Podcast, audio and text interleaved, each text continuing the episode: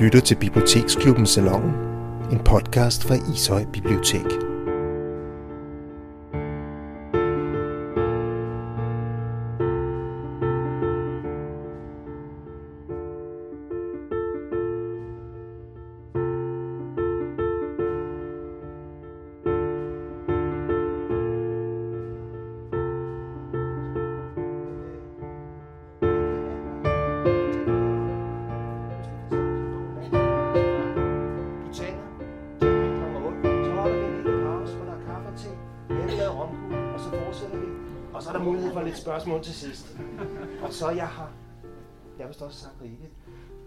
Ikke bare give en stor hånd til Anne Marie Tak, tak for det.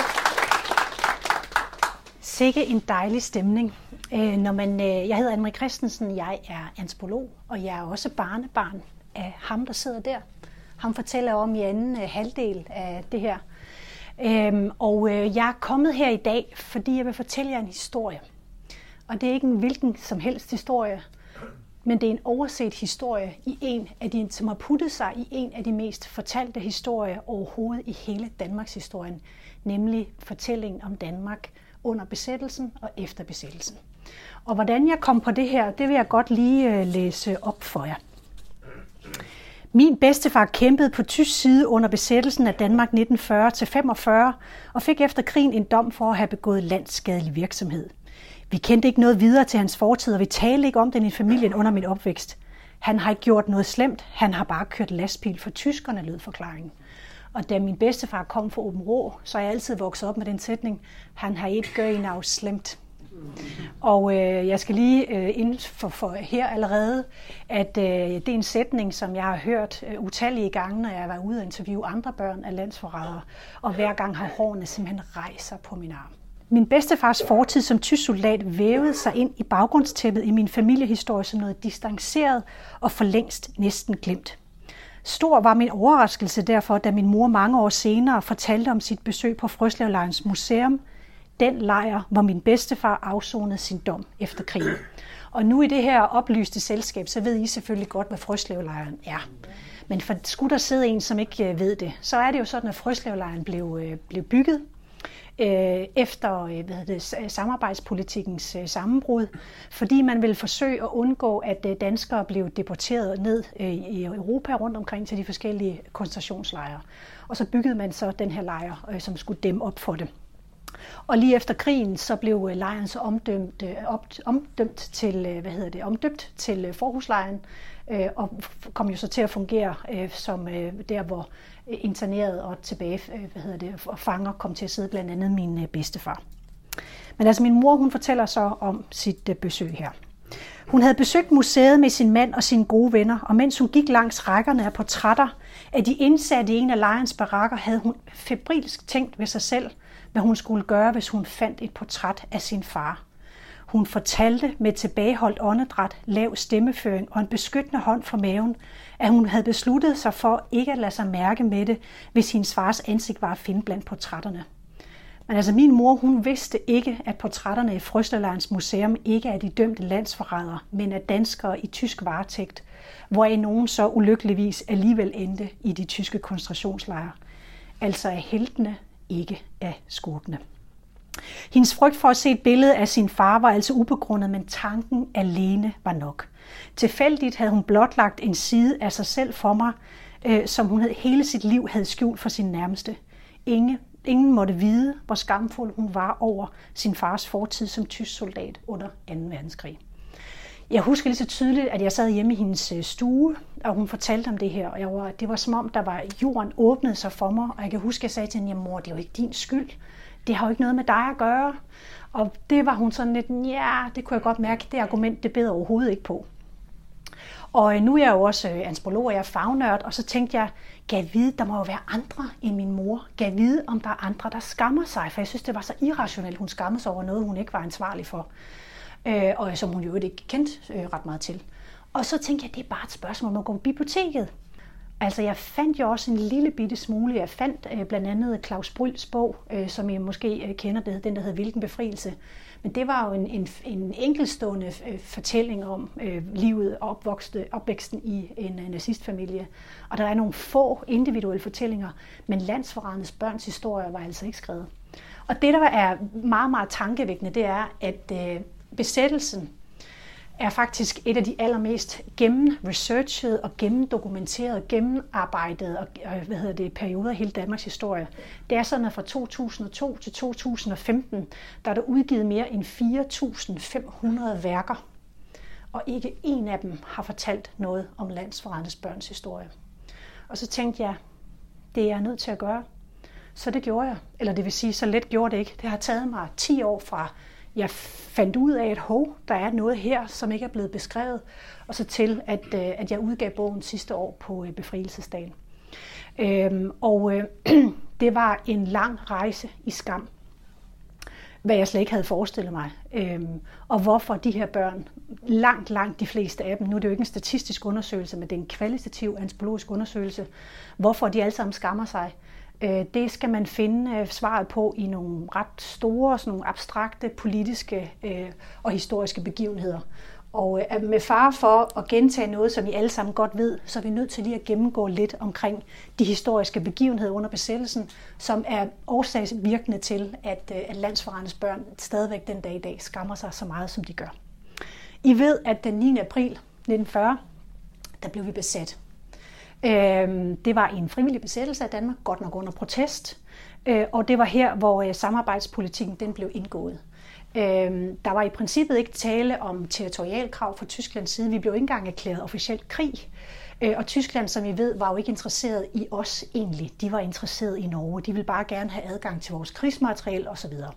I, øh, I juli 41 så blev øh, Frikorps Danmark oprettet da det her frikorps blev oprettet, det var sådan, at øh, Tyskland jo manglede, øh, det gik jo ikke som sagt så godt på Østfronten, og man manglede simpelthen soldater. Så hvad gjorde man så? Man fandt på, at i alle de besatte lande, der kunne man lave nogle nationale korps, Øh, og så ville det nok være mere spiseligt for de enkelte landes regeringer, at øh, ligesom sende landsmænd øh, hvad hedder det, ind i de her korps, og så kunne de så virke, mange af dem, på Østfronten mod de frygtede bolsjevikker.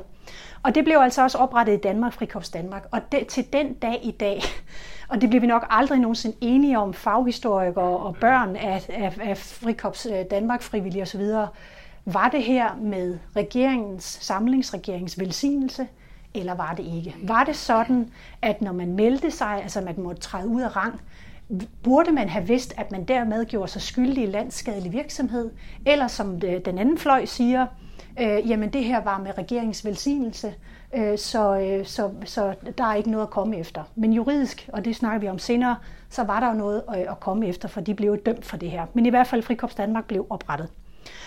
Øhm, der er nogen, der snakker om, har jeg eller i hvert fald læst mig til, at øh, det her med, øh, hvad hedder det, med hele øh, øh, altså her, hvor, hvor kommunistloven bliver vedtaget, så går øh, hvad hedder det, øh, nogle af de her øh, hvad hedder det, kommunistmedlemmer, partimedlemmer, de går under jorden. Og langsomt begynder de at organisere øh, hvad hedder det, de små spirende øh, modstandsgrupper, i hvert fald på venstrefløjen, der var også øh, på, yder, på den yderste højrefløj, øh, hvad hedder det, og begynder at øh, organisere det her sådan stille og roligt. Og, og langsomt kan man sige, at der begynder at være sådan en splittelse mellem det legale Danmark, altså dem, der lovgiver samlingsregeringen, som ligesom stod, stod til øh, indtægt for, for, hvad hedder det, øh, for, for samarbejdspolitikken, og så de her spirende grupper af det, nogen har kaldt et ungdomsoprør også, af modstandsfolk, som, øh, hvad hedder det, som er begyndt at organisere sig, og som synes, at det her med, at vi samarbejder med tyskerne, ikke er særlig godt. Så det der split mellem det legale Danmark og, havde jeg sagt, det illegale Danmark, det blev større og større. Det var også sådan, som I sikkert ved, at det var forbudt øh, ved lov at, øh, hvad hedder det, at gøre modstand mod tyskerne. I har sikkert øh, det her med at lade la, la, la lov og ret øh, præge landet, og kongen var ude osv. Så, videre. så det var ligesom den officielle, det officielle Danmarks politik, det var at øh, lad os nu samarbejde. Og i dag diskuterer vi jo, øh, var det øh, alene med det resonemang, at man gerne ville spare øh, landets befolkning, eller var der noget andet, der stak bag? Det kan vi diskutere til evighed, men i hvert fald var det det split mellem det legale og illegale Danmark, som ligesom sådan begyndte at komme her. I sommeren 43, øh, så havde vi folkestrække i flere danske byer, og der kunne man efterhånden godt begynde at se, at krigsheldet vendte rundt omkring i Europa. Det gik ikke så godt for Hitler alligevel, som øh, man kunne have frygtet, ikke? eller nogen andre kunne have håbet. Øh, og øh, hvad hedder det? Og derfor så kommer det så til, til, til folkestrække. Og det bliver sværere og sværere for det danske politi øh, at holde de her modstandsgrupper øh, i, i, i, i skak. Og det er, hvad hedder det, det er, er, er besættelsesmagten overhovedet ikke interesseret i. Og de stiller så nogle ret voldsomme ultimatums her på det tidspunkt. Det er blandt andet, at øh, der skal være øjeblikkelig dødsstraf, øh, hvis man fanger nogen i sabotagevirksomhed. Altså det er simpelthen blevet forestillet at man likvideret på stedet simpelthen. Der er noget omkring pressecensur og så videre. Og i hvert fald så bliver det sådan, at det alligevel bliver samlingsregeringen for meget, så den opløser sig selv, den ophæver samarbejdspolitikken, og så overlader den styret af landet til øh, departementscheferne. Og så må det gå, som det bedst kan. Øh, I øh, september 43 så bliver hvad hedder det, Frihedsrådet oprettet. Det er en paraplyorganisation, som ligesom skal samle alle, begge fløje af, hvad der nu er grupperinger inden for modstandsbevægelsen, Øh, og så begynder man her på det tidspunkt, øh, fordi man jo også godt kan veje stemning, så begynder man at, at forberede et retsopgør. Men i hvert fald, så var der nogle grupper, øh, som øh, hvad hedder det, ifølge Frihedsrådet skulle retsforfølges. Og det var en nævnte rækkefølge. Det var politikere, der havde været med til at bidrage til, at landet blev bragt under tysk styre og tvang. Det var embedsmænd og tjenestemænd. Det var personer inden for presse, kunst, radio, undervisning. Så var det værnemager, erhvervsfolk, altså folk, der havde økonomisk gevinst af samarbejdspolitikken. Og så var det nazister og deres medløbere. I 1944 så, øh, hvad hedder det, oprettede man Centralkartoteket, øh, hvor man simpelthen samlede navne på omkring 40.000 danskere. Tallet har været, jeg tror, så langt op som omkring 200.000, men altså det, jeg kan se rundt omkring i historiebøgerne, det er, vi kan godt enes om de 40.000, men det er jo også øh, så rigeligt, må man sige. Ikke? Og det er jo så 40.000 danskere, der skulle retsforfølges. I sommeren 44, der kommer det til et ret øh, symbol, en ret symbolsk øh, hvad hedder det, sejr. Øh, det er sådan, der kommer en folkestrække her i København, og, øh, hvad hedder det, og det giver Frihedsrådet den øh, politiske øh, indflydelse, øh, den det ønsker at have på retsopgøret. Fordi det er sådan, at folkestrækken jo viser, at øh, befolkningen ikke rigtig længere støtter op om øh, samarbejdspolitikken og øh, om den regering, samlingsregering, som har stået for den. Så nu sker der altså noget andet her. Øh, og øh, det er sådan, at den 4. maj, der om aftenen, der på befrielsesaften, så indgår Frihedsrådet i koalition med samarbejdspolitikerne øh, og i den første frie, øh, ikke-demokratisk valgte øh, regering efter befrielsen. Det er nogle af de ting, der sker. Så øh, er det sådan, at, øh, at befrielsen her, øh, under befrielsen i timerne og dagene og ugerne efter, øh, så øh, går de her arrestationer, de her cirka 40.000 danskere i gang. Men retsgrundlaget var faktisk ikke fuldstændig på plads. Altså det var sådan, vi havde almindelig straffe, øh, straffelovgivning, øh, og det var noget af det, der kunne dække, men altså, man synes, at man havde behov for at lave en tillægslov. Øh, og øh, den her tillægslov blev først lavet, nu kan I se det fra, først fra den 1. juni, man lavede en, øh, en tillægslov med tilbagevirkende kraft, og det er også den, man i dag sådan lidt populært kalder for forræderiloven.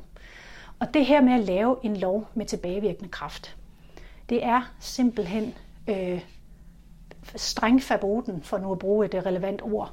Øh, det er sådan, at det er øh, forbudt ifølge FN's øh, menneskerettighedskonvention. Det er det også i forhold altså det er også i EU's øh, menneskerettighedskonvention. Det er det en lang række landes forfatninger. Det er det egentlig ikke i den danske grundlov, men det er stadigvæk retspraksis, at man ikke gør sådan noget her. Og grunden til, at man ikke gør det, det er, at en, det er simpelthen for at beskytte borgere mod det, man kalder lunefulde stater. Det er sådan, at en lov skal være forkyndt kendt og forkyndt, sådan at borgere kan rette deres adfærd ind efter det. Tænk sig, hvilke ravnerok det vil være, hvis vi alle sammen, det vi gjorde i dag var lovligt, øh, men øh, om tre, måneder, eller øh, tre måneder tilbage, det vi gjorde der, nu pludselig blev ulovligt. Så det er altså ret voldsomt, og det vidste man godt på det tidspunkt, men argumentet var, at Danmark jo havde været i så ekstraordinær en situation, og vi havde været underlagt 20 og morder osv., og at domstolen ikke havde haft mulighed for at regulere lovgivningen derefter, så derfor var man altså nødt til, synes man, at lave en lov med tilbagevækkende kraft. Man, gen, man genindførte dødsstraffen.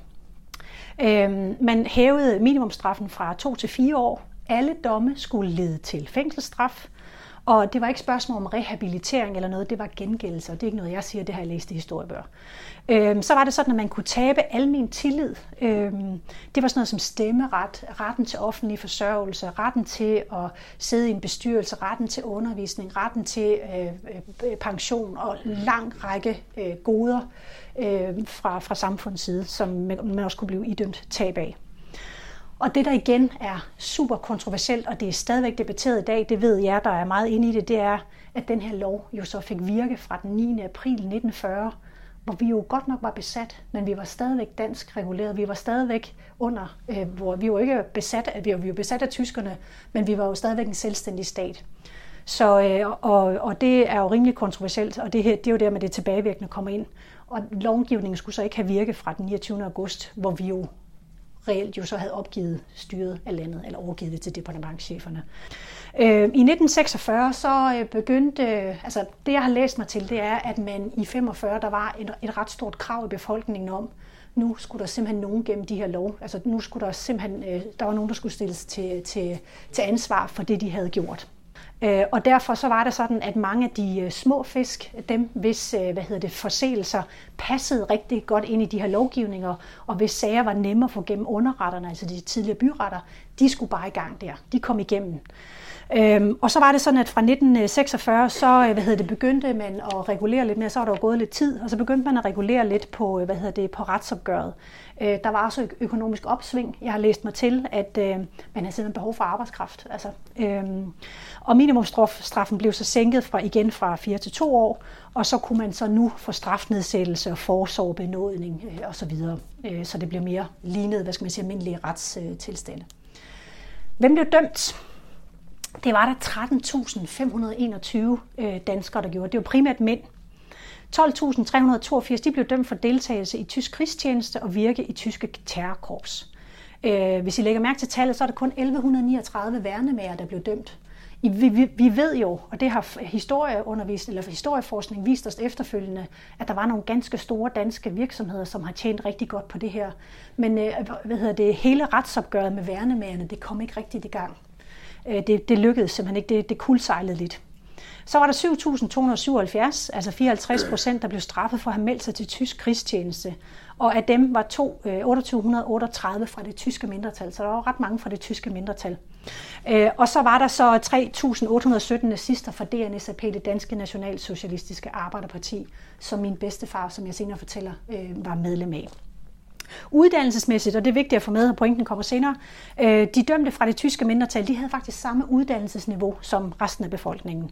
Øh, uddannelsesniveau var en lille smule lavere hos de danske nazister, og lavest var den hos, rest, hos restgruppen. Og derfor snakker man også, og nogen der snakker om i dag, var det i virkeligheden et, øh, en klassekamp, det her retsopgør, fordi det var ikke, det var ikke øh, hvad hedder eliten, der blev dømt. Det var arbejderklassen, der blev dømt primært. Så, øh, så kan man kalde det her for en, en klassekamp måske. Som jeg sagde før, så var det dem, der havde begået de mindste forseelser, som blev øh, idømt øh, hårdest. Det vil sige, at de kom til at sidde fuld, øh, fuld tid. Øh, de kom ikke til at få goder af benådninger osv., øh, forsorg osv. Øh, og det vil sige, at der var 3.600, der udstod deres fulde straf. Så var der 78, øh, der blev idømt dødsstraf, øh, og hvoraf 46 blev henrettet. Jeg blev blevet for nylig øh, ringet op af øh, sønnen til KB Martinsen, og jer, der måske ved, hvem han er, han var en, en meget sådan højtstående dansk nazist, og det er altså undskyld mig mit sprog, det er fandme nogle vilde historier, han kan fortælle om det der. Altså han var ikke så gammel, da hans far blev henrettet. Og især konsekvenserne for hans mor, og hvordan det senere har været øh, for ham øh, at leve med det her. Og han kæmper en brav kamp, kan jeg godt tillade mig at sige. Han blev ved med at insistere, jeg skammer mig ikke, jeg skammer mig ikke, jeg skammer mig ikke. Og det er jo en måde at holde fast i at sige, at jeg har ikke gjort noget galt, og min far var faktisk en god, øh, han var faktisk en, en dygtig soldat. Øhm, der var 66, der blev fængslet for livstid, og så var der 400, der blev idømt straffe på over 10 år. Og så var der 1000, der idømte straffe på over 5 år. Så det var sådan øh, essensen af, af retsopgøret. Men hvad så med de der politikere? Kan I huske, det var dem, der stod øverst? Hvad skulle, delen skulle man stille op med dem? Jamen, der havde man øh, vurderet, at øh, hvad hedder det, de skulle jo også, man skulle undersøge, om der skulle laves, øh, hvad hedder det, altså deres, deres mulige andel i at have bragt landet under tysk styre og tvang skulle undersøges. Så man nedsatte en kommission til at vurdere øh, deres andel i det her, øh, og for at vurdere, om der skulle rejses rigsretsanklage mod nogen for noget forhold under krigen. Problemet var, har jeg læst mig til, og der synes jeg godt nok også, det er jo ikke sådan noget, jeg har fået ved min historieundervisning, da jeg gik i skole, øh, det var, at kommissionen, den første kommission, den bestod udelukkende af politikere selv. Og der var ingen målestok for, der, altså for det opdrag, hvor, altså, hvad skulle de, øh, der var ingen målestok for, hvordan de skulle vurdere deres egen skyld. Og, øh, og så langt frem i 53, og det er værd at bemærke, 53, der er gået rigtig mange år her, ikke? Landet er et helt andet sted. Det er økonomisk opsving. Det er det er polkaprikker, og det er øh, køkkenmaskiner, og det er vækst, og det er vel, velfærd og alt muligt andet, som begynder at pible frem her. Der var ikke længere nogen, der rigtig husker 1945. Ikke så meget, som de gjorde i 1945, da de gerne ville have, at der var nogen, der kom igennem retterne øh, for det, de havde gjort. Øh, og øh, det er der nogen, der siger, at det var nok i virkeligheden deres redning, de her politikere, fordi det var sådan, at den sidste kommission indstillede, at der ikke skulle rejses rigsretsanklage mod nogen for noget forhold under besættelsen, heller ikke Scavenius. Øhm, det er sådan, at når et land har været i krig, sådan en ekstraordinær situation, det var med de her fem år, Øh, det var jo noget, der har vendt hele samfundet øh, rundt. Øh, og øh, den store kamp, som jeg kunne læse mig frem til her, det kunne jeg forestille mig, det vil være i et hvert samfund, det er kampen om at definere, hvad var det egentlig, vi var udsat for?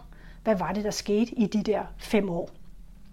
Øh, og øh, hvad hedder det? Øh, det var sådan dengang var det jo ikke var der jo ikke Facebook og der var også selvfølgelig radio og alt muligt, men der var jo ikke helt de samme, den samme kommunikationsmængde som der er i dag.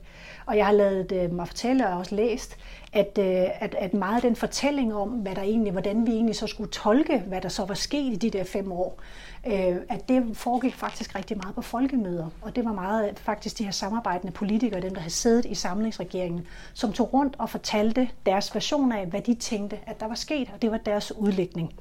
Men altså den, øh, den fortælling, som, øh, hvad hedder det, som det lykkedes de her samarbejdende politikere at få videreformidlet, det var jo, at øh, både det øh, illegale og det legale Danmark jo stod sammen side om side, skulder ved skulder, fra besættelsens første dag øh, på de allierede side om at få smidt tyskerne ud. Det er den fortælling, der har kørt i rigtig, rigtig mange år. Det er muligt, jeg forestiller mig jer, som er godt inde i 2. verdenskrigsstof, I har en mere nuanceret fortælling. Jeg er vokset op, jeg er blevet undervist i den der fortælling. Det er bare sådan en fortælling, der kører. Øh, og det var sådan, at vi jo faktisk, øh, altså i dag er der jo nogle danske historikere, der siger, var vi, var vi egentlig på de allierede side, eller var vi besatte? Men vi blev anerkendt til at være på de allierede side efter krigen. Og det hjalp jo den her fortælling på vej, som de her samarbejdende politikere kunne fortælle, at vi jo altså stod øh, sammen. Og jeg siger ikke, at der ikke var nogen, der stod sammen. Jeg siger bare, at det er sådan meget unisont, øh, rosenrødt billede af en, en noget mudret øh, øh, øh, historisk periode i Danmarks historie. Ikke? Og hvad så med de der 13.521 dømte? Hvad har vi stillet op med dem i vores øh, fortælling? Og det er ret centralt. Nu begynder jeg langsomt at nærme mig landsforrendsbørn. Men vi skal lige en tur om, hvad nationalisme er for en størrelse. Nu kommer fagnørden antropologen lige på banen her. Nationalisme, hvad er det egentlig? Jamen det er ideen om, at vi øh, tilhører et forestillet fællesskab.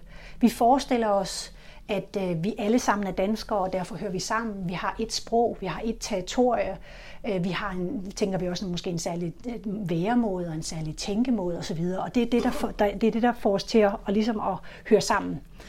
Øh, og øh, det, der er interessant, fordi sådan nogen som mig som antropologer, vi studerer nationalisme, måske ikke lige, jo, jeg har gjort det her, men altså det er sådan et genstandsfelt inden for antropologien, og det er, altså øh, i virkeligheden er der nogle antropologer, som sammenligner øh, nationalisme med de tidligere store religioner. Og det gør man, fordi at religioner kan samle, ligesom nationalisme kan samle.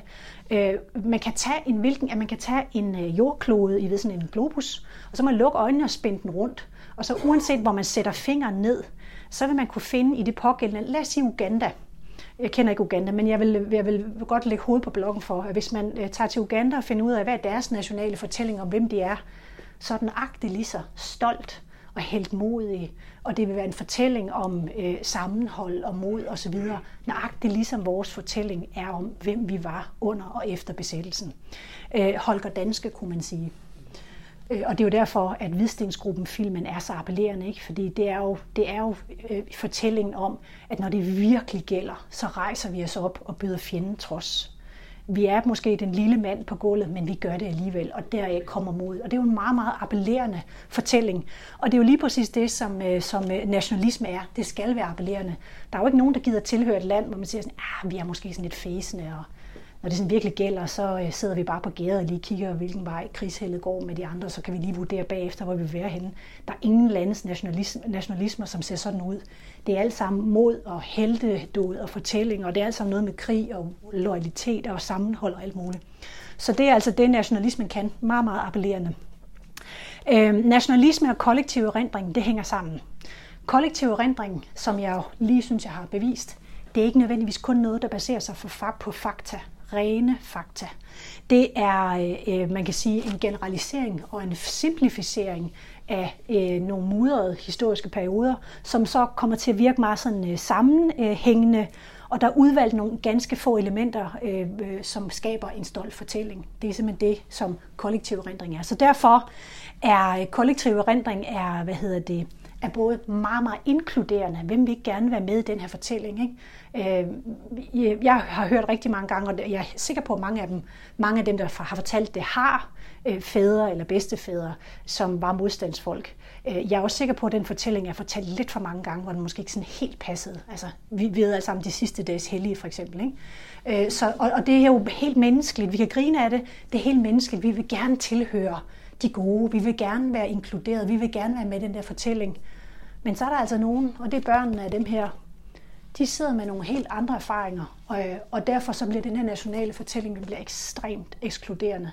Og det var en af grundene til, at øh, der skulle komme en lille antropolog, som havde en mor, som øh, skammede sig, og som, så jeg bagefter gik på biblioteket, før at der skulle komme en bog om det her emne. Jeg har ingen forskningskroner i ryggen. Det burde jo være kommet et andet sted det herfra, men det er kommet fra mig. Og det er fordi, at øh, det siger noget om, hvor ekskluderende den her nationale fortælling er. Øh, over for den her fortælling i hvert fald. Og derfor så kollektiv erindring, det er faktisk også et instrument for magt. Vi ved også i dag, at, øh, øh og det sker jo jævnligt, at 2. verdenskrig øh, bliver brugt, øh, hvad hedder det, når vi skal træffe udenrigspolitiske beslutninger. Skal vi gå i krig? Skal vi ikke? Så det er en fortælling, der stadigvæk har enormt stor relevans. Og derfor så er der også enormt meget blæst om, øh, hvordan vi skal fortolke 2. verdenskrig. Og det er også øh, tankevækkende, at der skal gå så mange år efter krigen, før der er nogen, der øh, langsomt inden for forskningsmiljøet tør at begynde at pille i den der fortælling. Jeg har fået, det fortæller jeg også senere, at jeg har fået sindssygt mange stryg for at fortælle den her øh, anderledes historie, eller anderledes vinkel på, på, på besættelsen. Der er også en fortælling, der har kørt, og stadigvæk kører, synes jeg, om landsforræderne, Altså jeg har bedrevet, øh, også antropologer, vi laver feltarbejde. Det vil sige, normalt så tager vi til Afrika, eller vi tager ind på et sygehus, eller sådan noget, så finder vi ud af, hvad der foregår lige her. Jeg har været på feltarbejde i, øh, i faghistorieforskning, og ikke, det, ikke de 4.500 værker, fordi jeg havde også andet, jeg skulle, men jeg har udvalgt de vigtigste værker, og så har jeg sådan gået antropologisk til at tænke, hmm, det er meget interessant. Hvad, hvad er det egentlig, der foregår her? Hvordan er det, noget bliver fremstillet? Øh, og øh, dengang kunne jeg læse mig til, at man havde en meget klar fortælling om landsfraden. Det var, at de var altså kriminelt disponeret. Det var selvfølgelig derfor, de havnede, øh, hvor de gjorde. Øh, og den der fortælling om, hvem landsfaren er, øh, den bliver jo også fastholdt. Altså, øh, jeg går ud fra, at alle herinde har set Matador mange gange. Jeg er ikke stærk i min Matador-fortælling, men jeg er stærk nok i den til, at jeg ved, at hver gang, altså jeg har snakket med nogen om det her emne, så siger de, ja, det er jo ligesom en Matador, det så vi godt.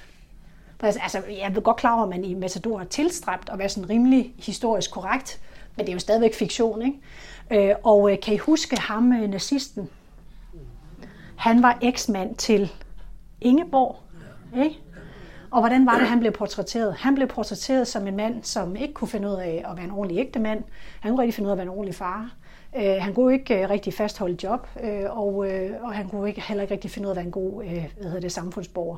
Så han, han meldte sig ind i, hvad var det, Viking eller Nordland, tror jeg det var, og faldt sig i krigen der. Ikke? Altså, og vi må ikke underkende, at det er også en måde at få refortalt, genfortalt den her fortælling om, hvem øh, landsforræderne var, og hvem de her nazister var. Nu skal I bare se, det her er min bedstefar, Asmus Andersen.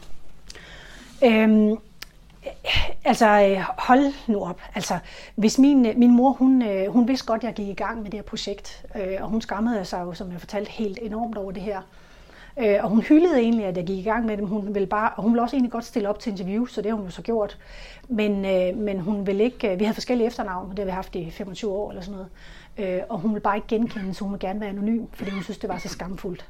Hun øh, fik kraft og døde meget hurtigt efter øh, to måneder midt i det her projekt. Og hvis, øh, altså, det var jo helt forfærdeligt, men altså, jeg kunne ikke have udgivet den her bog, og jeg kunne ikke have stået her og snakket så åbent om det her, hvis min mor hun stadigvæk levede.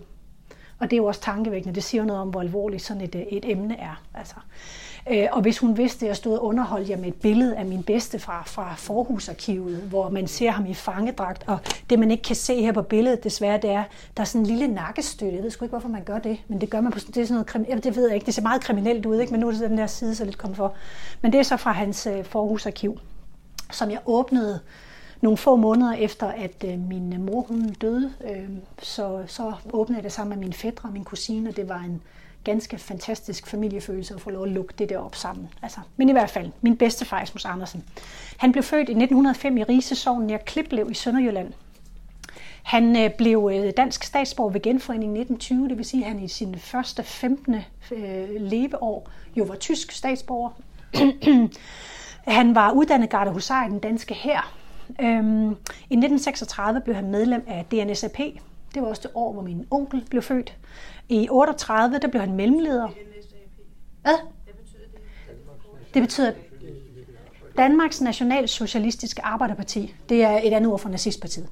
Jeg siger nazistpartiet fremover. Øh, hvad hedder det? Øhm, I 38 der blev han mellemleder, og det var også der, hvor min moster blev født. Og i øh, 1940 så deltager han i spadeslaget ved Haderslev. Og det var nok en af de ting, øh, som, øh, hvad hedder det, jeg, jeg tænkte sådan, okay, altså, jeg skammer mig ikke over min bedstefar, jeg er heller ikke stolt af ham.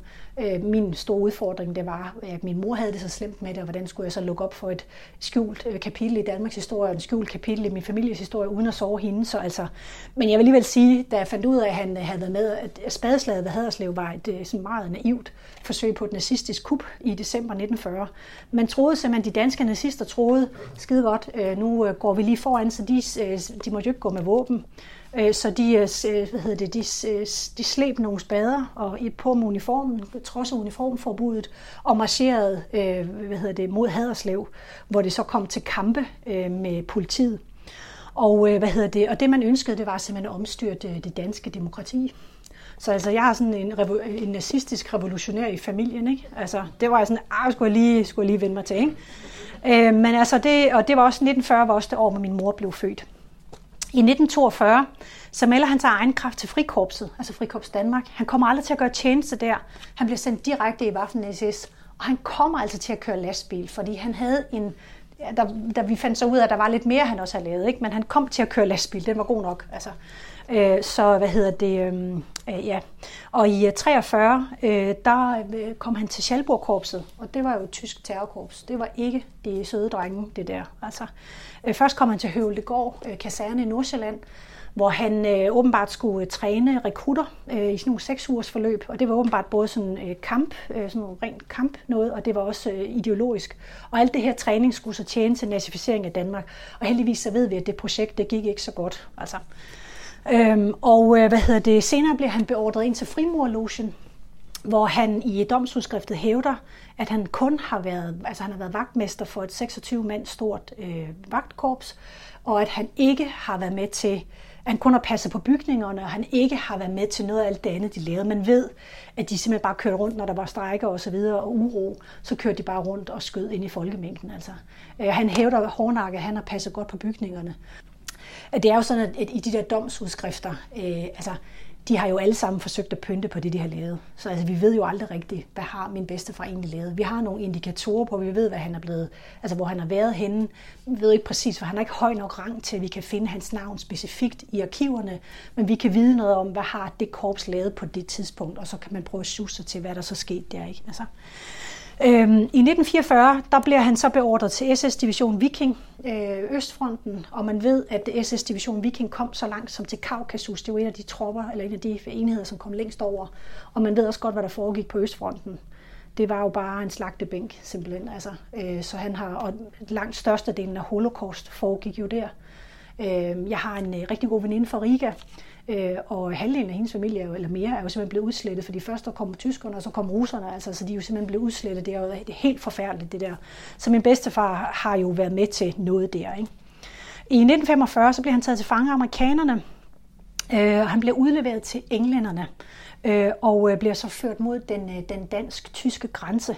Og det jeg kan læse, for der var en masse notitser lige præcis for den dag, hvor han så bliver fanget, men der kan man så læse, at, at, at, at vi ved ikke hvordan, eller om det passer, men i hvert fald så står der, at det lykkedes ham at undslippe det her engelske fangenskab.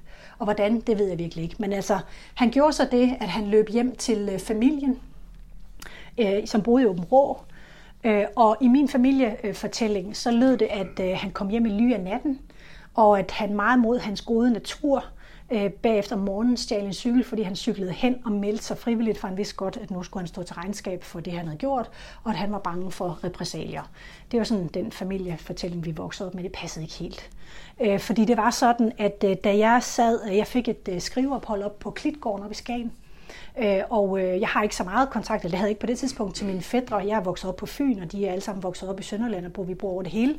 Og så tænkte jeg, jeg kan jo lige disse Facebook-dage, jeg kan jo lige skrive til min fætter og sige, at jeg er i gang med det her. Øh, og øh, har du noget materiale? Og det havde min fætter sandelig. Så over Facebook, med udsigt ud over det fine Skagen, så kom der så det her billede nummer 37, Asmus Andersen. Det her billede er et billede, der blev taget øh, under krigen, efter sigende af en eller anden ung, øh, frisk mand, som er gået ind i en eller anden kaserne og sagt, jeg synes bare, det er rigtig spændende med, med hvad hedder det, med Schalborg-korpset, må jeg ikke få et billede? Og man kan jo egentlig godt se det på scenen. Altså, nu min bedstefar, han sidder der og ser lidt øh, bøs ud, ikke? men folk smiler jo og kigger lidt forskellige steder. Man kan godt se det sådan lidt afslappet. Øh. Men i hvert fald så, øh, hvad hedder det, efter krigen, så øh, var det sådan, at billedbladet, altså hvis I kan have andet spændende at lave en anden øh, fredag eftermiddag, så gå på biblioteket og, og øh, finde øh, billedbladet frem fra 1945. Hold nu op, det er grovækkende ind imellem society pages og øh, øh, hvad hedder det, det kongelige og alt muligt, så er der sådan en udførlig billedserie af henrettelsessituationer, og jeg ved ikke hvad, og de har kastet sig ind i billedbladet i kampen for at finde de landsforrædere, som, altså det man, man anklagede for landsforræderi, og som endnu ikke var fundet.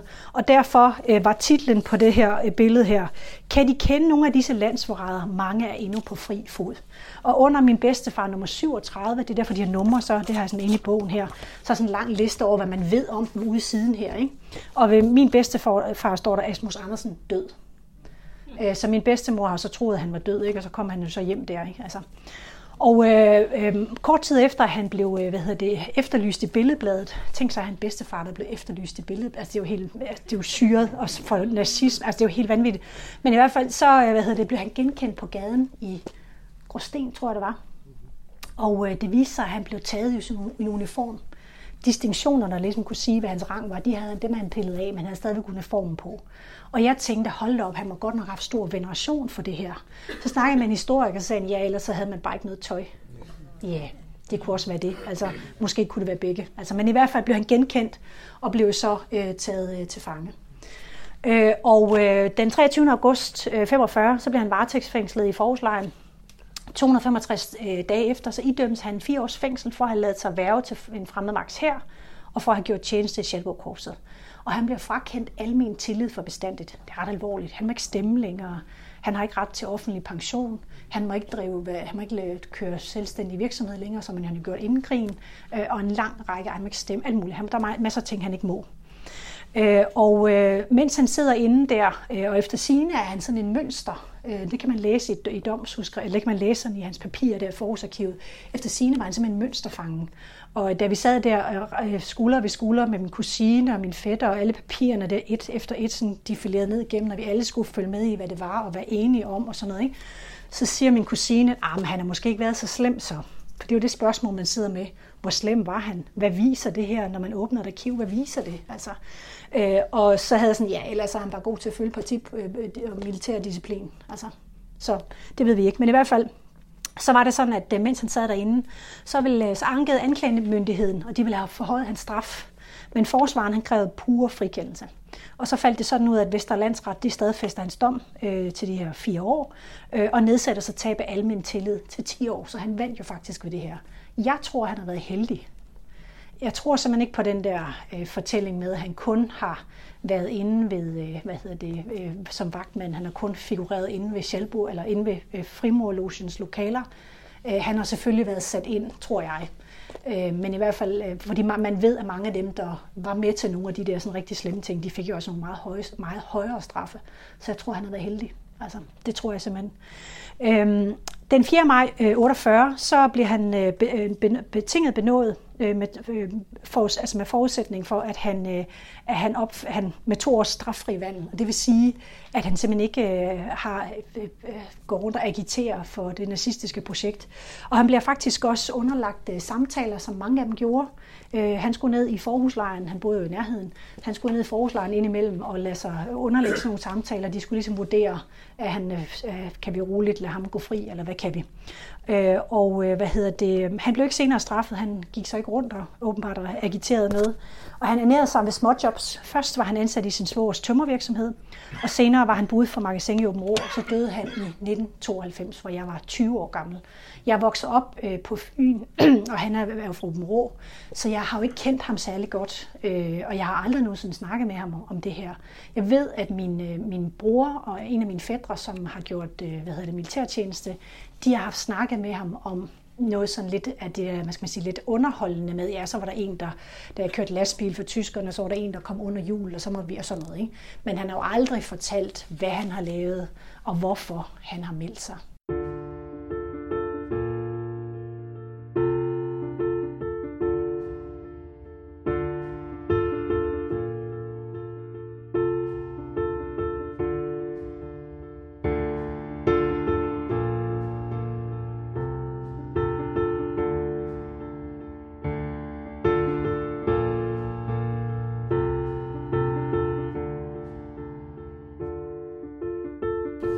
Som jeg sagde, inden at øh, ja, Thomas han så venligt afbrød mig, og det er godt for det, øh, så er der jo ingen foreningsdannelse for de her øh, børn. Øh, og der er ikke nogen optællinger, der er jo ikke noget forskning. Der er faktisk et stort rundt, øh, øh sort hul.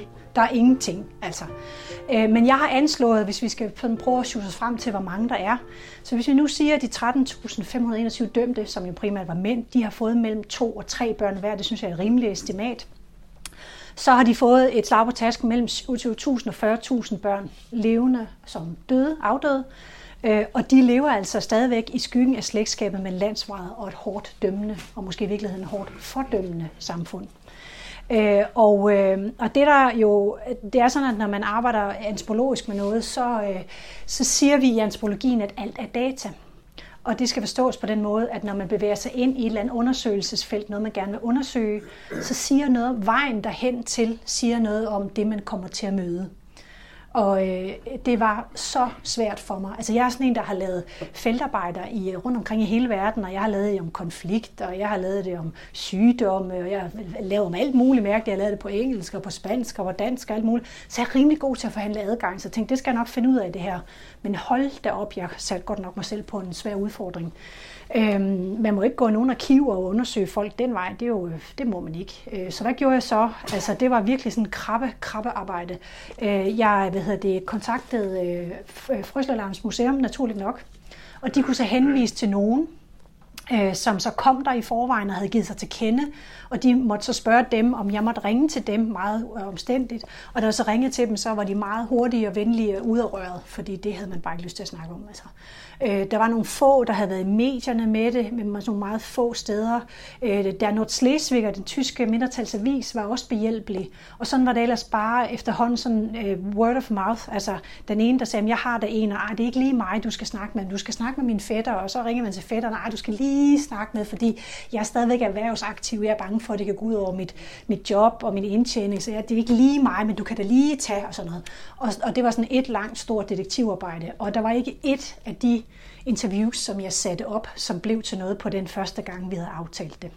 Alt blev aflyst igen. Altså, så jeg havde utrolig meget brug for den anden uddannelse, jeg også har som konfliktmælder, hvor det handler om at gøre folk trygge og finde ud af, hvad det der skete. Så, så man kan sige, at øh, der var ikke nogen, der var klar til at snakke med mig. Jeg var nødt til at gøre dem klar til at snakke med mig. Og det var et kæmpe øh, arbejde, det her. Øh, og fortielsen, er så massiv i det her. Det er jo selvfølgelig også derfor, at de ikke øh, går rundt og flager. Øh, se mig, jeg er barn af en landsforræder. Øh, og man ved, at fortielse, det ved man fra forskning, at uh, fortielse, øh, hvad hedder det, kommer, fortielse kommer af fordømmelse. Øh, og øh, fordømmelse ved man, at det, det avler og forstærker skam. Og skam får os til at tige, så det er sådan en lukket cirkel, og det er derfor, vi ikke rigtig har hørt noget om det her før. Altså, øh, og øh, hvad hedder det, man har, når man, når man skammer sig over noget, øh, så, hvad hedder det, så har man i den grad brug for at holde det hemmeligt. Øh, skam helt grundlæggende er øh, en meget, meget dybfølt, det er en følelse, det er en universel følelse, vi alle sammen kender, øh, men det er en meget, meget grundlæggende følelse af, at øh, der er noget helt galt i ens inderste kerne, og at man ikke hører til. Og derfor tiger man stille, fordi tænk nu, hvis der var nogen, der fandt ud af, hvor ødelagt og forkert jeg er i min kerne, så bliver jeg jo ekskluderet. Og vi ved jo, at os mennesker, vi er flokdyr, vi overlever bedst i flok. Øh, så det her med at skamme sig, det er jo i virkeligheden øh, altså det er frygten for til, social tilintetgørelse. Så det er ret, øh, ret hæftigt, det her. Og nu vil jeg godt lige prøve at læse lidt op fra nogen, der fortæller lidt om det her med, med fortielse. Og det første, den første er min mor. Jeg spørger min mor, om hun ved, hvorfor hendes far meldte sig til tysk krigstjeneste. Det ved jeg heller ikke. Det er jo det store spørgsmål. Hvordan kunne han finde på det? Men jeg tror, han har lavet sig opildne. Jeg ser det som en naiv mand, der med tre børn i ryggen meldte sig. Det var en stor dumhed, men den er ikke til at lave om. Det var ikke noget, vi børn blev involveret i eller informeret om på nogen måde. Det snakkede de ikke til os om overhovedet. Om det var for at skåne os, eller de ville risikere, at vi plabrød, de ikke ville risikere, at vi plabrød løs, det ved jeg ikke. Øhm, det var lukket land. Det gør vel også, at vi øh, børn ikke talte om det senere som voksne, når vi havde lejlighed til det. Det var bare stuet af vejen. Det var ikke noget, man bare lige gik hen og snakkede med mine forældre om, så vi nok bare ved udenom. Det var for svært og for ubehageligt. Jeg har et par gange oplevet, når der var fest og vin og mad, at min far begyndte at fortælle historier fra, da han var ved fronten. Det har selvfølgelig fyldt meget i ham, og vinen har løsnet tungebåndet lidt. Og så har han måske følt sig fristet til at fortælle, men så fik han blikket fra min mor, så tav han. Han nåede ikke at sige mere. Så det er jo siger lidt om, hvordan øh, fortielsen her foregår i, øh, i familien. Øh, mange af de her børn, øh, når de ikke har fået, mange af dem aner ikke, hvad der er foregået. Øh, langt de fleste er jo kommet til, efter far er blevet dømt og komme hjem igen. Min mor, hun levede jo så, hun var jo født i 40, så hun har jo ligesom været klar over, at han har afsonet osv. Hun har også været i Frøslevlejren og været med til at besøge ham. Men for langt de fleste gælder det faktisk, at de har haft en eller anden underlig fornemmelse af, at der er et eller andet i fars historie, som ikke passer øh, og at det kan være en tilfældighed, at man finder ud af det. Det kan være, at man først finder ud af det den dag, at man skal tømme fars øh, skab på plejehjemmet, efter han er død. Og så inderst øh, i et skab, der finder man et, øh, et billede, øh, et øh, fotoalbum, hvor man finder nogle billeder af far øh, i naziuniform. Det er ikke en, en uvandt historie. Og det er jo ret øh, voldsomt, at så vigtig en del af ens historie, altså hvor man kommer fra, hvad der er ens ophavshistorie, og hvorfor det her har præget, altså hvad det er, der har præget ens barndom på den måde, det har, det har man simpelthen ikke noget viden om. Og nu skal I prøve at høre en grum historie her.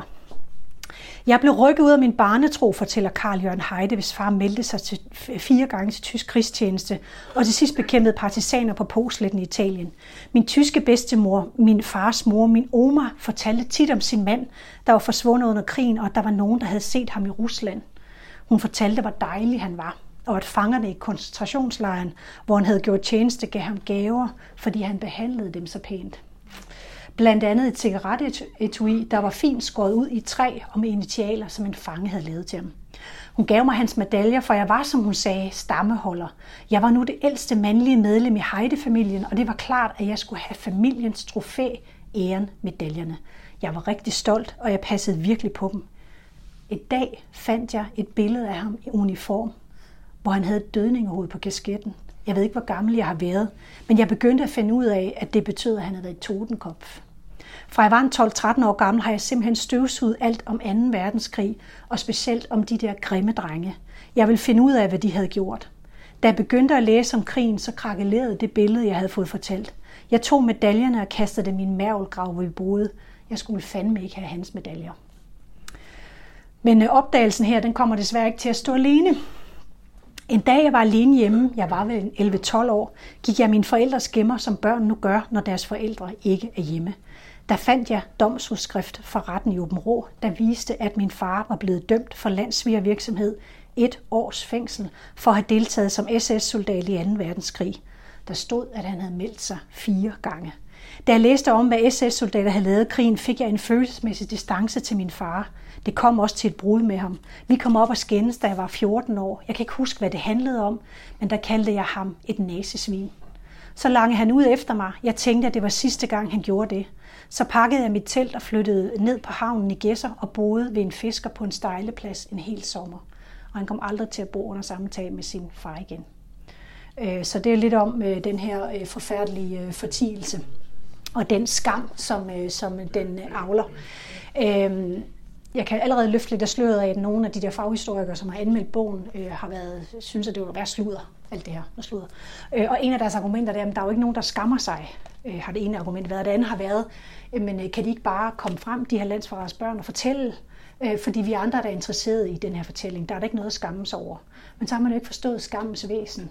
Man har fået indlejret det her i sig. Jeg plejer at sammenligne den her skam med sådan en kraftknude, der har spredt sig til alt vævet. Altså, det er ikke noget, man bare kan grave ud eller operere ud, og så er den fikset. Det er noget, der spreder sig til alt væv. Det spreder sig til ens selvforståelse, ens livsvalg, øh, ens helbred, øh, ens øh, relationer til andre, ens øh, forhold til sig selv, ens selvværd osv. Det er virkelig, virkelig giftigt det her. Altså, og man ved faktisk fra forskning, at skam er meget tæt korreleret med øh, misbrugsproblemer, med, øh, hvad hedder det, med, med, med forkortet levetid og så videre, dårlige relationer. Så der er altså ikke noget, overhovedet noget godt at, at sige om skam. Og skam er ikke bare noget, man gør sådan der med, og så begynder man bare at fortælle. Og det er jo fordi, det blandt andet er noget, der også er indgroet i dem fra, fra de var små børn. I tors var vi af en eller anden grund den første familie, der fik fjernsyn, fortæller Karl Jørgen Heide. Så samledes man om lørdagen øh, og skulle se Petersens syv rigtige eller krydserbolle. Der var en familie, som vi kom rigtig godt ud af det sammen med. De kom hver lørdag, og de havde altid lavkage med. Så sad alle der og så fjernsyn. Men lige pludselig, så kom de ikke mere. Øh, jeg kan huske, at jeg hørte min far og mor snakke om, at de ikke ville se os længere, fordi der var nogen, der havde fortalt, at min far havde været tysk soldat. Meget kort tid efter flyttede vi. Jeg husker, hvor underligt det var, at de ikke ville hilse på os længere. Vi boede jo på den samme gade, hvis man kan kalde det en gade i Tors. Der var seks huse. Sonja, som jeg legede meget med, måtte ikke lege med mig længere. Karl han gik i første klasse her, ikke? og han var syv år. Jeg forstod ikke, hvad det der tysk soldat betød. Jeg forstod, jeg forstod bare, at det var noget slemt, siden at hun lige pludselig ikke måtte lege med mig længere. For mig var krigen jo ikke noget, jeg havde hørt om på det tidspunkt. Men efter den oplevelse kan jeg huske, at jeg blev meget stille, når andre børn fortalte, at de havde en far eller en farfar, der var frihedskæmper. Der kunne jeg instinktivt fornemme, at jeg ikke skulle sige ret meget. Jeg sagde ikke ret meget. Det var ikke sådan, nu skal I bare høre, min far har været tysk soldat. Og det siger jo alt om, hvordan den her skam øh, bare bliver indlejret på sådan en underlig, udefinerbar vis, men meget, meget øh, sikker måde grund til, at de overhovedet overvejede at stille op, det var, at de kunne få lov at være anonyme. De ville simpelthen ikke genkendes. Og det her er en kvinde, som fik lov at være anonym. Og hun fortæller, min plan var, at jeg skulle have været damefrisør. Øh, hendes far havde som ganske ung meldt sig til Waffen SS og havde afsonet sin dom længe før kvinden blev født. I skolens ferie kom en damefrisør hjem til os og fortalte, at nu var der en ledig plads klar. Jeg skulle stille næste dag, hvor jeg begyndte på de 12 uger, man havde på skole til at starte med. På skolen i Sønderborg øh, fik jeg en lærer. Da han hørte mit efternavn, som ikke så mange hedder, vidste han, at min far var smed, og at han havde guldtænder. Hvor fik man guldtænder fra, spurgte han mig. Og sådan kørte han på mig i 14 dage, 3 uger. Jeg var 14 år gammel. Det endte med, at jeg stoppede min læretid. Da jeg kom hjem, fortalte jeg det først ikke til min far, men det slap ud alligevel. Jeg fortalte ham, at læreren udmærket vidste, hvem han var, og at han havde kørt på mig, for hvorfor han smed guldtænder fra. Og der græd min far. Det har jeg aldrig set ham gøre før. Han sagde ikke, hvorfor han græd. Min far ringede til skolen for at tale med læreren, men han ønskede ikke at diskutere det med min far. Han var en typisk modstandsmand, siger den her kvinde. Øh, så man får det jo ind med små skære det her, ikke også? Øh, og øh, hvad hedder det, der er flere af dem, der har i interviewmaterialet simpelthen har brugt ordet folkedomstol at de føler, at de er blevet sat for en, en folkedomstol. Øh, den selv samme øh, Karl Jørgen Heide, han har også et øh, ret gralt eksempel på, at systemet, byråkratiet måske i virkeligheden også har fordømt. Og det giver jo selv vurdere øh, ægtheden af her. På et tidspunkt ville min far godt noget mere med sit arbejdsliv, og familien besluttede sig for at flytte til Kanada, fortæller Karl Jørgen Heide. Jeg har været en 6-7 år. Vi havde et lille hus i Gedesby, som vi solgte, og han havde fået arbejde på en gård over i Kanada. Landmanden havde sendt et billede af det hus, vi skulle bo i, og af traktoren, og vi var alle sammen så glade. Jeg husker, det sidste vi gjorde, inden vi skulle ind på ambassaden og have vores stempler, var, at vi skød vores hund, for vi skulle jo rejse. Huset var solgt, og jeg kan huske, at vi gravede et hul nede i haven til den. En bekendt, der havde bil, kørte os til lægeundersøgelse på den kanadiske ambassade. Vi kom igennem alle lægeundersøgelserne, og der blev stemplet. Billetter og alt er bestilt. Huset er solgt. Hunden er skudt. Så sidder min far om aftenen og kigger på passene. Der er et andet stempel i hans pas, end der er min mors pas men han kan jo ikke engelsk. Og så tager han passene og cykler ned til den lokale skolelærer, som var den, der kunne engelsk i byen, og får den chokerende oplysning, at i hans pas står der, at han ikke kan rejse ind i Kanada. Enten er det på grund af sygdom, men jeg tror lige så meget, at det var fordi, han havde været tysk soldat. Hans epilepsi var velbehandlet på det tidspunkt. Så altså, det er ikke noget, man sådan bare lige flygter fra, øh, det her, kan man sige. Øh, den selv samme øh, Karl Jørgen Heide her, han, øh, han snakker også om, at han føler sig, og det gør de i øvrigt alle sammen, at de føler sig skyldige, at de tager noget ansvar. Jeg husker, jeg spurgte min mor, hvorfor føler du ansvar over for det her? Det er jo ikke, du, ved, du ved ikke engang, hvad din far lavede. Og det havde hun som, det kan jeg ikke forklare, det gør jeg bare. Jeg føler bare, at, det, øh, at jeg ligesom må gøre et eller andet ved det, eller at jeg skal bære det her. Øhm, og øhm, og det her med at føle sig ansvarlig for sin, øh, for sine forældres gerninger og tage skammen på sig, sådan, det ser altså det der med, at den her evige bæren af skam, at den ikke går over.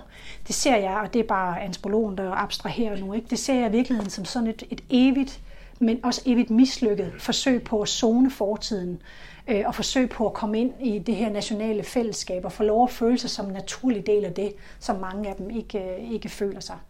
Øh, og, øh, og nu skal jeg lige prøve at høre, hvad den der er altså andre end Karl Jørgen Heide, men han er bare en god fortæller, så derfor får jeg lige en fortælling fra ham igen. Ikke?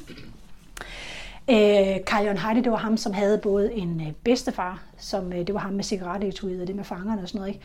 Det viste sig så, at den der far der, han, eller bedstefar, han, øh, hvad hedder det, han forsvandt lige øh, øh omkring der, hvor krig, hvor tyskerne kapitulerede.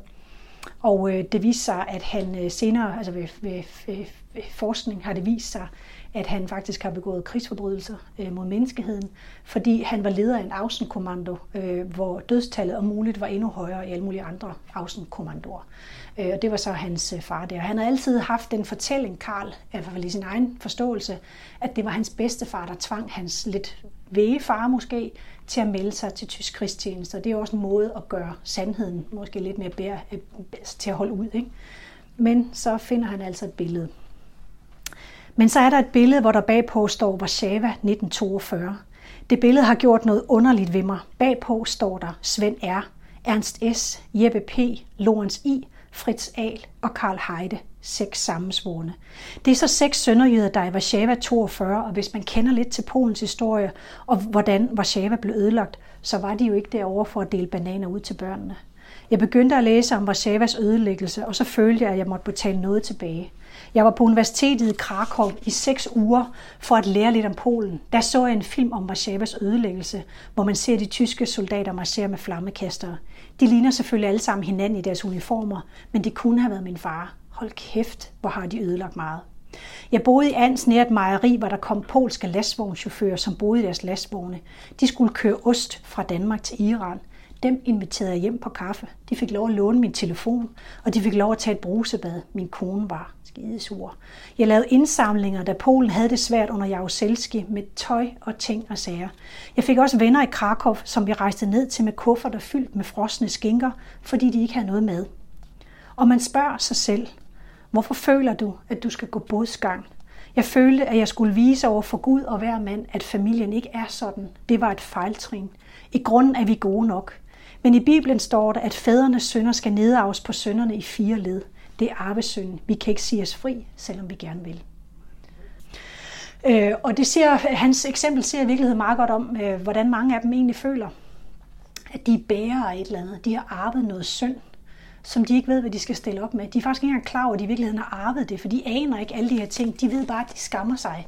Det er først, da jeg er begyndt at komme her og sige, hov, der var nogle politiske rammer omkring det her, og var det egentlig rimeligt det her, og I ikke alene og sådan Det er først der, at fortællingen egentlig rigtig begynder at rulle, og at forståelsen af, at jeg er ikke alene om det her, og det er ikke min skyld, der er ikke noget vejen, men det er først der, det begynder.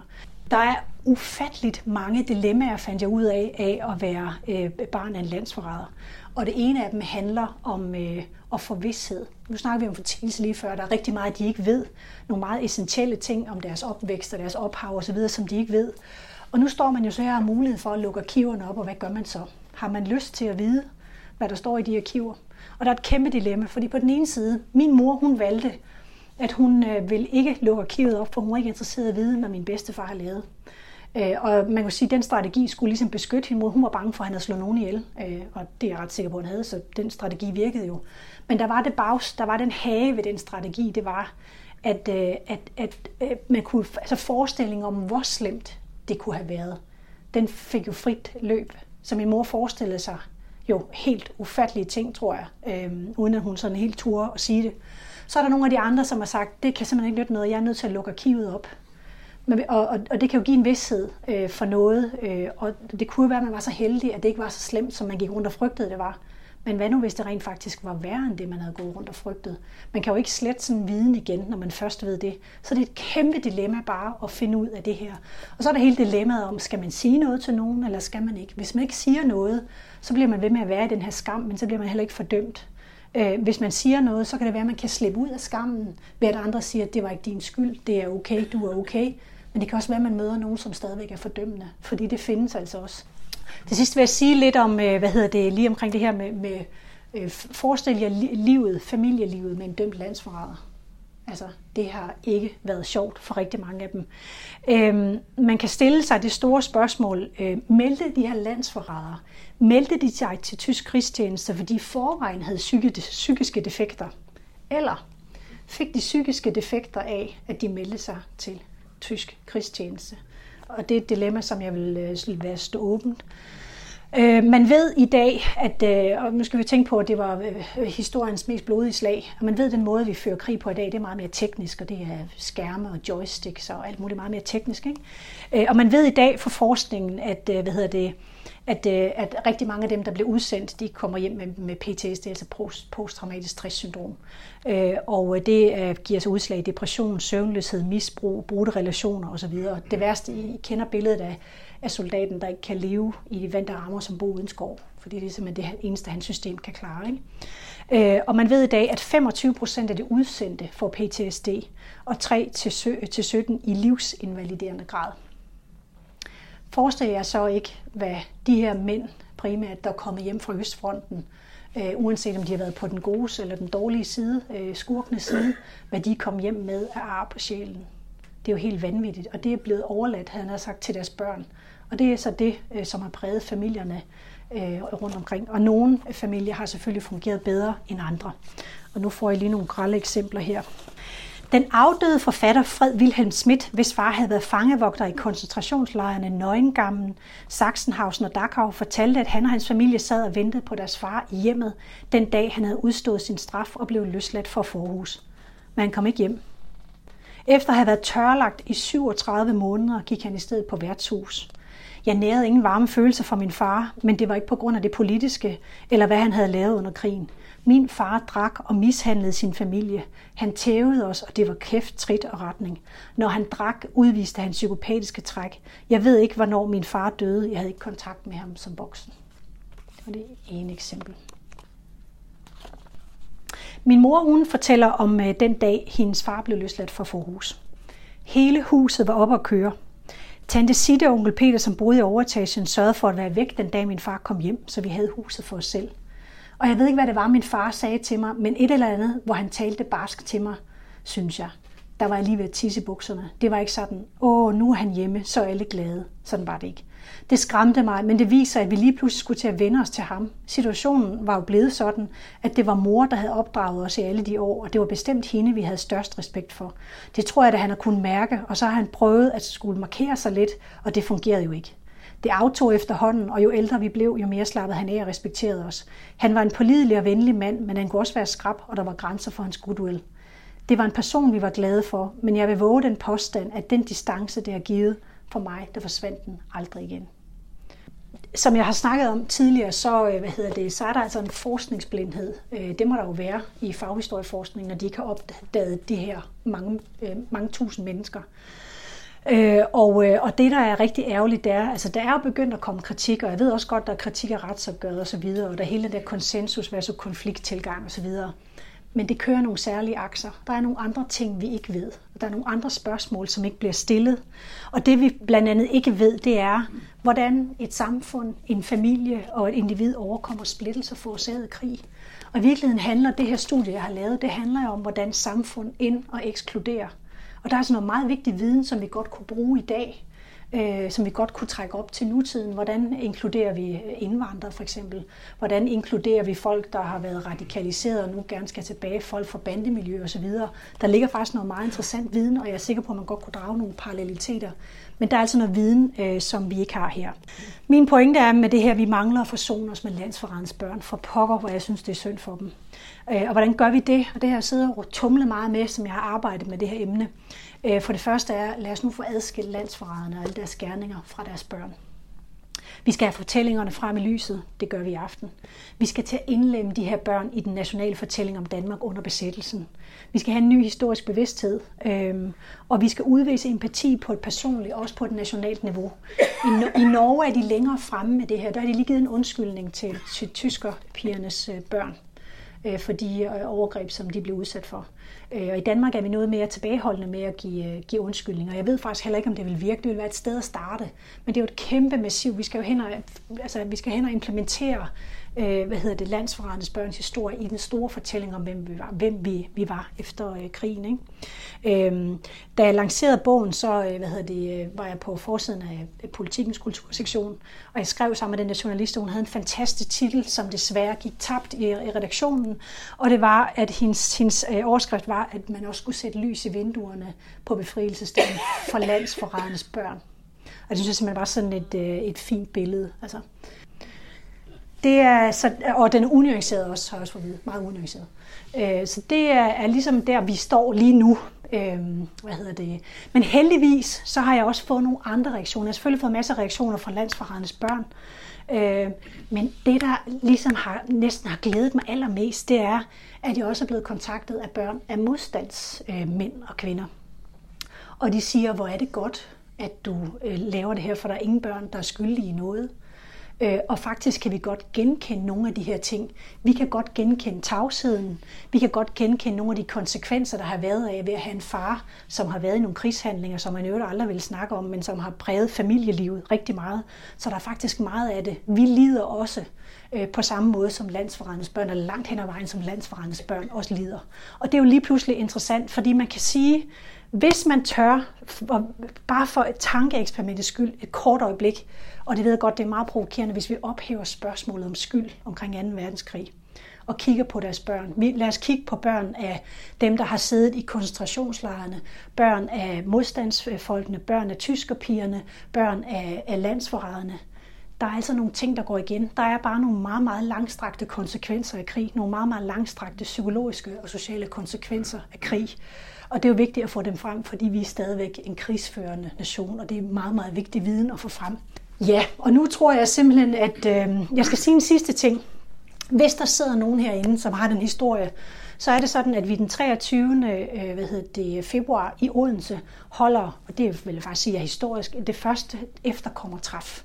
Øh, og det er kommet i stand, fordi at øh, der er folk, der skriver til mig og siger, hvis I er nogen, der skal samles, så vil jeg gerne være med, må jeg det? Og selvfølgelig må man det. Øh, øhm, og så der kommer man bare op og får et kort bagefter, og så kan vi finde ud af det bagefter. Og lad det hermed blive sidste ord for i aften. Ja. Tusind tak.